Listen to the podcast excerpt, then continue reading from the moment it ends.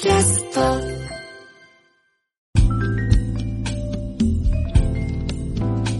日はですね、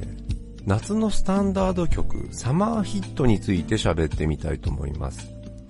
かつて大滝詠一が夏の日の桃太郎というコラムの中で、日本には夏を直接歌ったヒット曲の数が足りてないんだという話を書いているんですよね。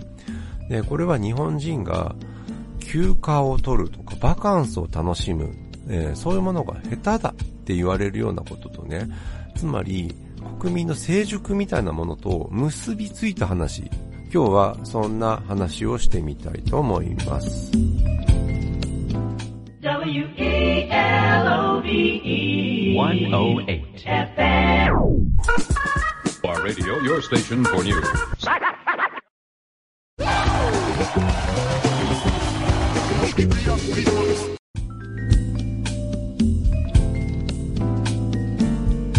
ライター編集者の早水健郎です。さっきの話、大滝詠一のコラムって書かれたのはせんきゅうひゃくななじゅうきゅうねんのことなんですよね。ユーミン達郎なんかが夏の曲をいっぱい作り始める直前、すごい要約すると、日本人って奥ゆかしくてね、その遊びに行こうぜっていう歌を、まああえて作らないよねっていうのが一つで、もう一つはレコード会社が夏しか売れないものにしたくないとか、えー、夏ソングが出てこない理由として挙げてるんですよね。ただこれも、じゃあろくじゅうねんだいにヒット曲がなかったのかっていうわけではなくて、その辺からまずちょっと言ってみたいと思うんですけど、その前にせんきゅうひゃくごじゅうねんだいの話かな。いわゆる戦後、せんきゅうひゃくよんじゅうごねんに戦争が終わって、そこからじゅうねんぐらい。まあ農業とか自営業とか工場労働者とか、土日が休みとは限らないし、まとまった休みを取るバカンスみたいな感覚ってないんですよね。娯楽の中心って圧倒的に映画だし、温泉に行くっていうのはあったとしても、なんか治療、当時とかに近い考え方の時代ですよね。で、あとまあバーに行って飲むとかもちろんあるんですけど、そんなにバカンスみたいなことがなかった。その中、せんきゅうひゃくろくじゅうねんだいの曲に行くとですね、ザ・ピーナッツの恋のバカンスっていうのが、実際にこの曲を機にバカンスブームが起こって、避暑地とかリゾート地で生活をするみたいなことへの憧れで、この曲でバカンスブームって起こってるみたいな、歌と世相って本当に結びつくなっていうのの代表例なんですが、他のヒット曲ろくじゅうねんだいだとですね、加山雄三のお嫁においで、そしてザ・ワイルド・ワンズの思い出の渚、あとタイガースのシーサイド・バウンド。ああ、これ僕、夏のヒット曲で一番、あ、まだね、序盤なのでね、さんばんめぐらいにしとこう。えー、好きな曲ですけど、まあ、お嫁においでも、海、恋愛っていうのがわかるじゃないですか。で、思い出の渚はちょっとそこにセンチメンタルなものを匂わすっていうようなもう歌ですよね。ジーエス 時代になってて。で、タイガースのシーサイド・バウンドは、遊びに行こうぜ、青い海の元へっていうね、もうわかりやすく日本人がそれまで苦手であったのを、遊びに行こうわーっていう、いや、他の人たち働いてるからっていうの関係なく若者たちは海に行くんだっていうようなね。で、まあ若者向けの音楽、この時代から出てくるときにふさわしいもの。で、ろくじゅうねんだいだと、まあバカンスっていったところで、まあハイキング、海水浴、で、あと若者文化だとゴーゴー喫茶行ったりするんですかね。あとドライブ、映画なんかで青春映画で出てきたりする機会が増えますけど、自分で持ってる車というよりも金持ちの子が持ってる車にみんなで乗る。マイカーブームっていうのはまあまだ家庭にちょっと車が普及するかなぐらいなね。ブルーバードコロナ時代からカローラサニー時代へみたいなものがろくじゅうねんだいの半ばに起こっていく。で、この時代大事なのは、ようやくホワイトカラーというか、えー、ろくじゅうねんだいの半ば、前半ぐらいから日本がサラリーマン社会化するんですよ。そうするとようやく、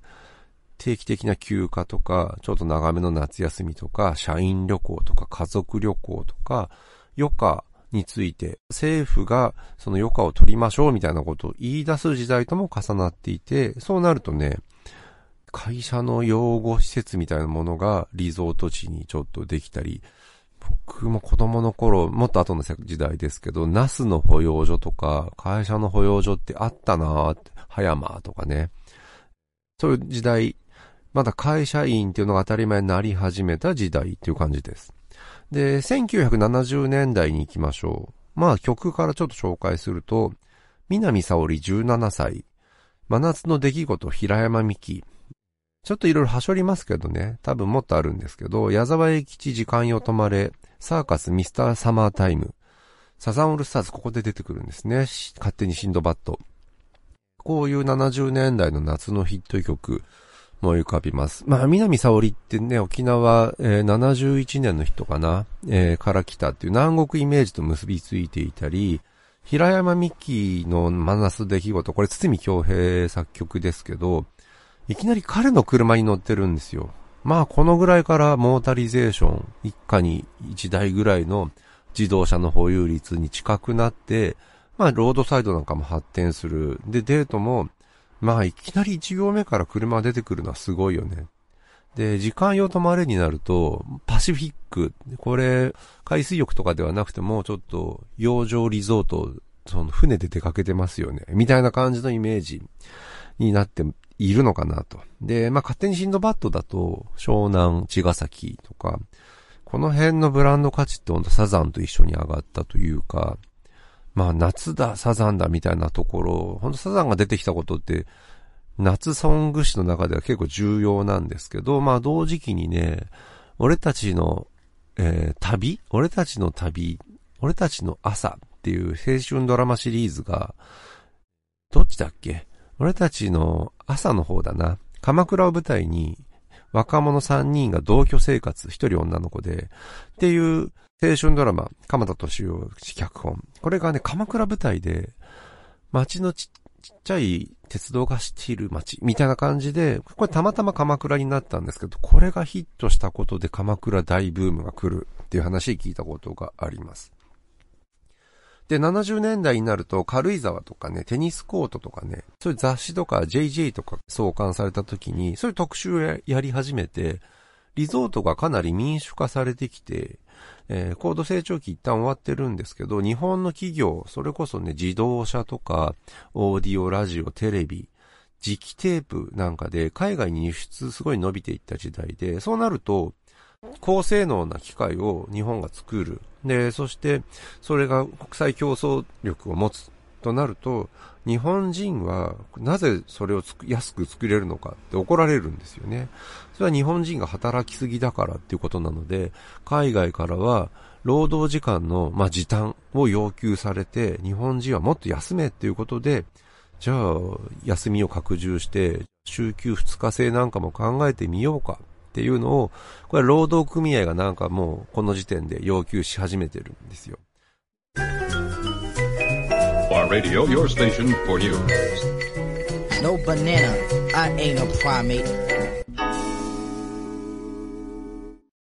ゃあはちじゅうねんだい行きましょう。松田聖子の青い珊瑚礁。裸足の季節がデビュー曲で、この辺ずっとリゾートとかね、夏の島みたいなテーマ、えー、非常に多いんですよ。松本隆以前の松田聖子はちじゅうねん、はちじゅういちねんあたり、まあそういうスコールってアルバムだったりとか、非常に南国的なイメージで売り出されているのがね、特徴的で、で、この後出てくるアイドルたちも割とそれを踏襲するケースが多いって意味では、夏ソングが増える一つの理由は松田聖子ですよね。で、もう一つ、松田聖子もデビューは資生堂のタイアップでしたけど、資生堂のね、夏キャンペーンって本当に名曲が、まあななじゅうねんだいからあるんですけど、はちじゅうねんだいで言うと、まあ、めぐみの人がそうで、ラッツ&スター。あの、ビーチが噂でパニックみたいな、ものすごくハイテンションな売野正夫さんの歌詞、夏をパニックに描くってすごい面白いんですけど、この辺の曲がね、系統だっていくというか、例えば郷ひろみのセクシーユーとかもそういう路線じゃないですか。これ、南吉高さん、えー、自分でね、あの、歌詞変え、タイトル変えて歌ってる曲もそうなんですけど、ラテンと歌謡曲と郷ひろみね、木杉悦子が作詞だったと思いますけど、モンローウォークしている女の子が視界に入ってくるみたいな、ものすごく浮かれてるし、ハイテンションだし、夏の混雑、混雑さみたいなものを、すごいね、歌曲で詰め込んでいるんですよ。で、同じ路線だと、まあ、石川優子とチャゲの二人のアイランドもちょっと浮かれてる感じだったりとか、あとはちじゅうねんだいのアイドルソングの夏って、渚のハイカラ人形とか夏色のナンシーとか、ハイテンション化する曲、すごい名曲多いですよね。職業作詞家、専業作曲家たちが大活躍するシンガーソングライター系以外の曲、非常にレベル高いです。いくつか挙げてみると、二人の夏物語、杉山清貴、オメガトライブ、これはカンチンファ、林哲司のコンビです。これ ジャル パックの シーエム ソングだったと思うんですけど、シチュエーションがリゾートホテル、夜で、そこの目の前にあるビーチ。まずホテルの前にビーチがあるって、まあリゾートホテルってそうそう昔からないんじゃないかと思うんですけど、そこでキールのグラスを持って、ホテルのバーからグラス持ってきたんでしょうね。そのシチュエーションも含めて、せんきゅうひゃくはちじゅうごねんの時点で日本人はプラザ合意の年ですよ。海外旅行に行くようになって、こういうリゾートの大人の夜を楽しめるような時代になってるんですよ。その後ね、大人になるとこういうシチュエーションが僕にも何度か訪れたのかな。それは秘密にしておきますが、多分日本中がキールのグラスを持ってリゾートホテルに行っていたと思います。で、もう一つ、えー、稲垣潤一、夏のクラクション、堤京平、売野正夫ですね、これは。こういうね、大人向けのアダルトオリエンテッドな夏の曲の名曲も生まれている。Listen to it from a location. One, two, three, place. What will people say? 僕、東京 エフエム でパーソナリティをやってる時に、毎年夏になると、門松俊樹のノーエンドサマーを絶対にかけてたんですよ。これはね、夏が来て夏が終わる、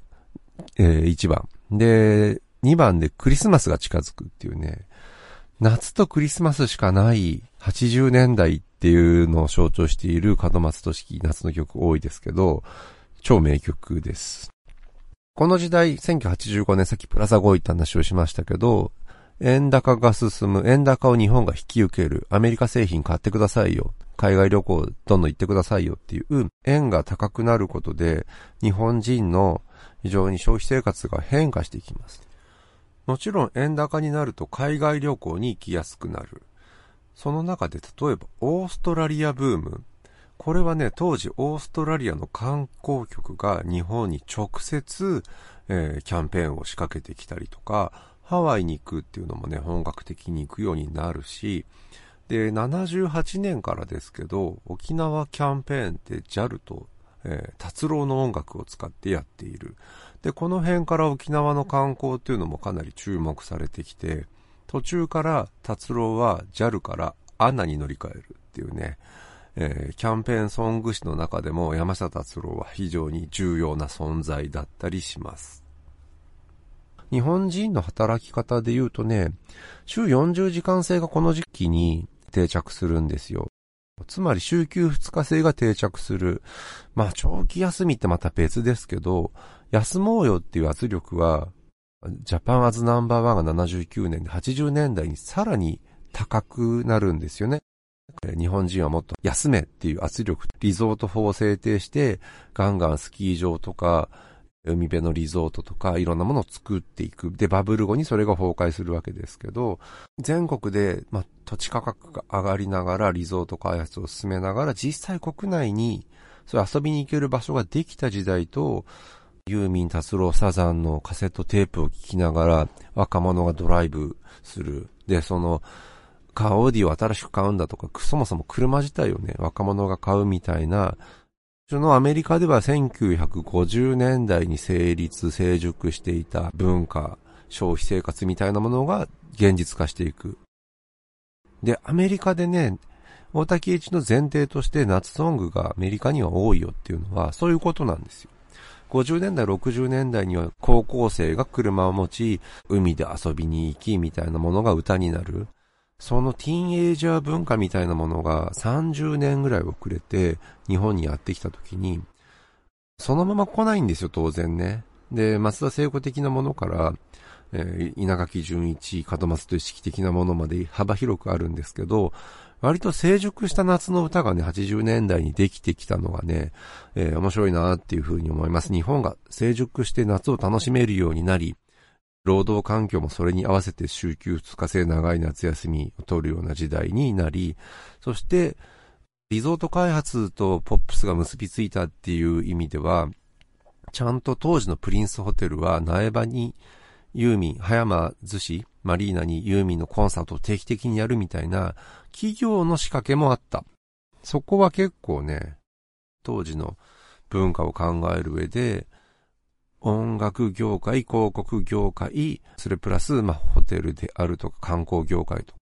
いろんなところが一つになって作っていた夏みたいなイメージだったのかなというふうに思います。Just a shell, just a shell. What will people say? ここまで歴史として夏ソングずっと辿ってきましたけど、きゅうじゅうねんだい以降はやりません。なぜなら、まあテレビの夏メロ番組でね、聞き飽きてるんだと思うんですよ、皆さんも。きゅうじゅうねんだい以降の音楽って日本の流行歌に関しては、まあ僕がちょっとその当時から興味を失うというかね、日本経済の低迷期で、まあリゾートソングがダメになったっていうことにしましょうかね。まあいくつかもちろん好きなものはあるんですけど、まあそれはそれでという感じです。ここまでね、働き方とか、バケーションの過ごし方の変化みたいな話としてね、夏の歌と日本の歴史の話してきましたけど、ちょっと成熟みたいなこと、社会の成熟とか、まあリゾートとかバケーションとかっていうのは、ある程度社会が成熟してないと普及しないですよね。で、そういう株構造の経済の話と、そこに乗っかってくるポップスみたいなものは切り離せないんだ。なんかそういうことをね、そもそもの大滝詠一が書いていたコラムのテーマ、そういうことだったのかなという気もします。そしてさっき一つ言い忘れてたんですけど、はちじゅうねんだい、思い出のビーチクラブ稲垣潤一についてね、本当は触れようと思ってたんですよ。これは作詞瓜野正夫、作曲林哲司、えー、この二人の、えー、組み合わせ、そもそも大好きなんですけど、まずビーチクラブってね、実際に油壺にあったそうです。海沿いのプールリゾートで、これはちょっといつまであったのかとか、えー、これ多分ネットで探せば出てくるんですけど、僕は実は瓜野さん本人にその話を聞いたことがあるんですけど、この曲の歌詞はね、まあ冷めれば悲しい大人になっていたっていう部分が非常に好きな部分なんですけど、ビーチクラブ、夏から秋になってもうプールの水がなくなっている。そういうね、季節の変化を気づけば大人になっていた。若者だったのがいつしか大人になっていくみたいな時間の変化と重ねているんですよね。すごいですよね。僕これじゅうよんさいの時、じゅうさんさいかじゅうよんさいの時、えー、触れたポップミュージックリアルタイムで未だに シーエム ソングで聴いた瞬間と、それをレコード屋さんに行って探した瞬間、稲垣潤一のレコードを最初に買ったこの曲だったんですけど、本当にね、それまでとは触れてきたものとは全然違う。同じようなものあったんですよ。なんなら僕、その前の年のカナタドライの シーエム はアンリだったこと、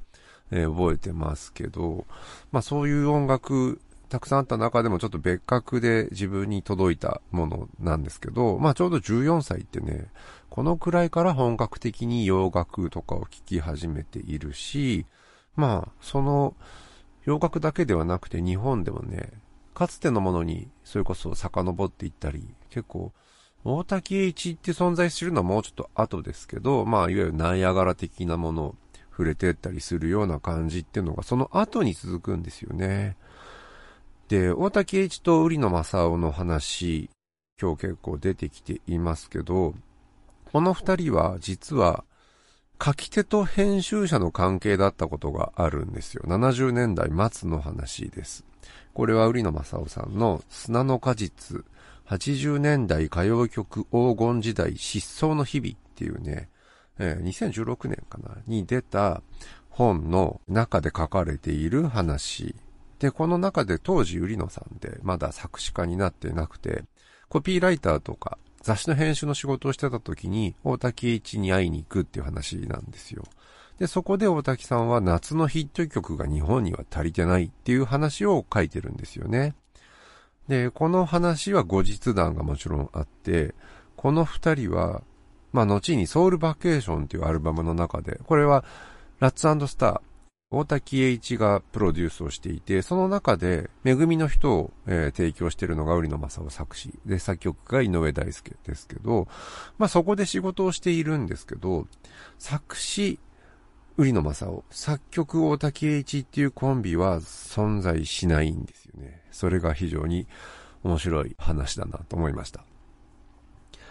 僕は今ですね、売野正夫さんのよんじゅっしゅうねん記念コンサート、これにせんにじゅうさんねんのしちがつじゅうごにちに開催される、そのパンフレットの今編集の仕事を手伝っていて、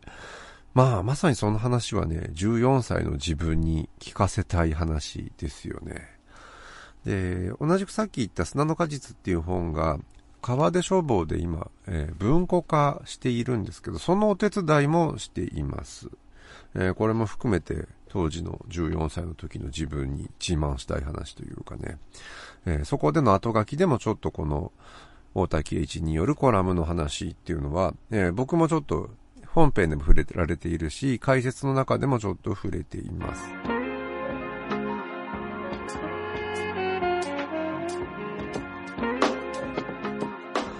そんな感じで今日はですね、まあ夏が本格的に来る前に、いや、来る前にって今日東京はほぼさんじゅうどあったので、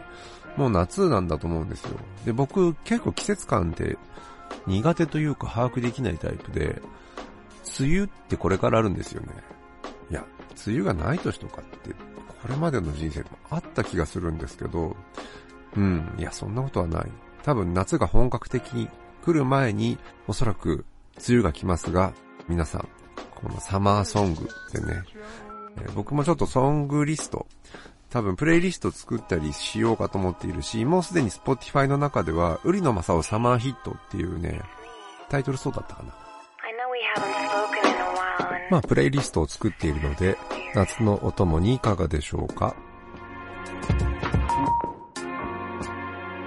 ここまでライター編集者の早水健郎でした。I just wanted to let you know that I miss you.